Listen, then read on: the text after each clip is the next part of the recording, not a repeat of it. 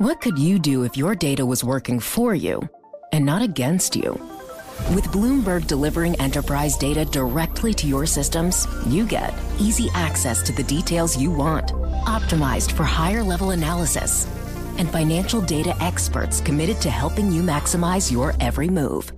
Our data is made for more, so you can show the world what you're made of. Visit Bloomberg.com slash enterprise data to learn more. Le entregamos todo lo que necesita saber para comenzar el día. Esto es Bloomberg Daybreak para los que escuchan en América Latina y el resto del mundo.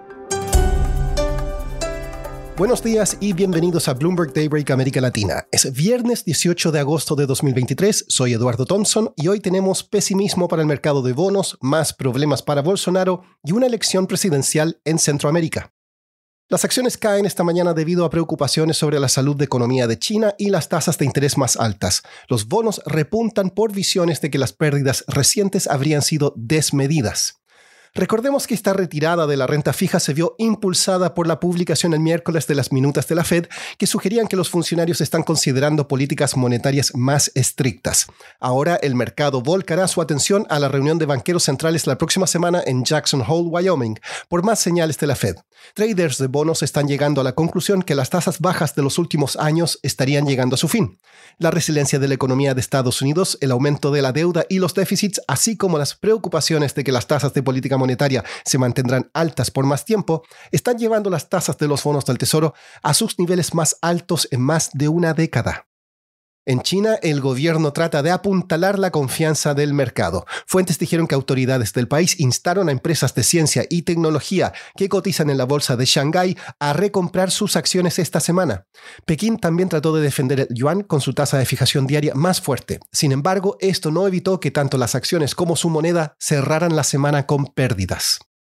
Pasemos a América Latina. En Brasil, la Corte Suprema autorizó la publicación de datos bancarios y de impuestos de Jair Bolsonaro como parte de una investigación sobre la supuesta venta ilegal de joyas cuando estaba en el cargo. Un juez también autorizó al Ministerio de Justicia a solicitar la cooperación de Estados Unidos.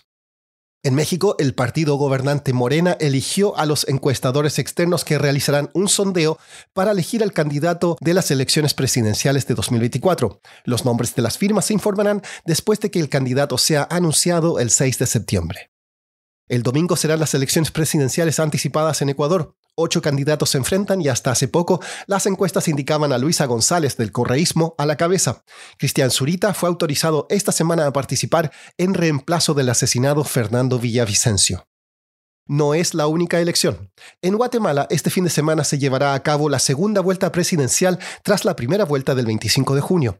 La ex primera dama Sandra Torres se medirá con el ex diplomático Bernardo Arevalo, quien dio la sorpresa en la primera vuelta. Hablé con Michael McDonald, quien cubre Centroamérica para Bloomberg News, sobre lo que se espera para este domingo.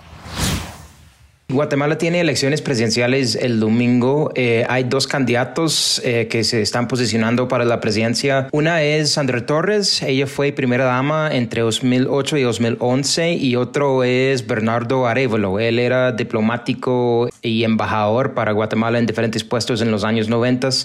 Y Bernardo Arevalo es el candidato anticorrupción.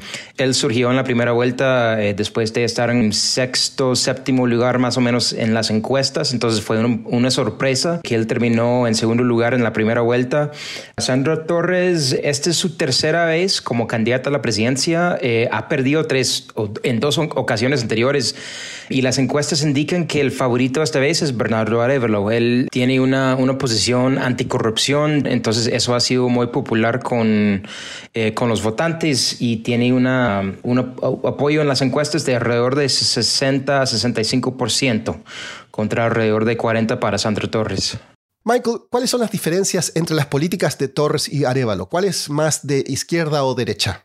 Los dos son de la izquierda. Sandra Torres tradicionalmente ha sido de la izquierda. Eh, ella fue bastante popular eh, como primera dama por sus programas sociales, principalmente por entregar canastas básicas y transferencias de efectivo a las familias más pobres.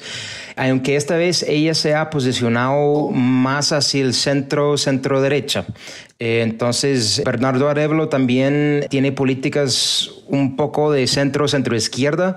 Él favorece más gasto en temas como educación y salud, y también ha prometido mejorar y construir más puertos y aeropuertos y mejorar la infraestructura y, y temas así.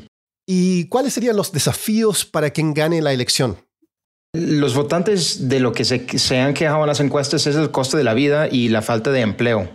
Entonces son dos de los temas principales que el próximo presidente tendrá que resolver. Hay mucha migración de Guatemala hacia Estados Unidos, principalmente por la falta de empleo y por la inflación que ha afectado a todo el mundo. El costo de la canasta básica ha subido bastante en los últimos años. Entonces eso está afectando a muchas de las familias que viven en pobreza, y hay muchos en Guatemala que viven en pobreza. Casi la mitad del país vive bajo la línea de pobreza. Entonces eh, la falta de empleo, el costo de la vida y también la seguridad ha mejorado. mejorado en, los últimos, en la última década, pero sigue siendo un problema. Entonces esos son básicamente los, los desafíos que tendrá que enfrentar el próximo presidente.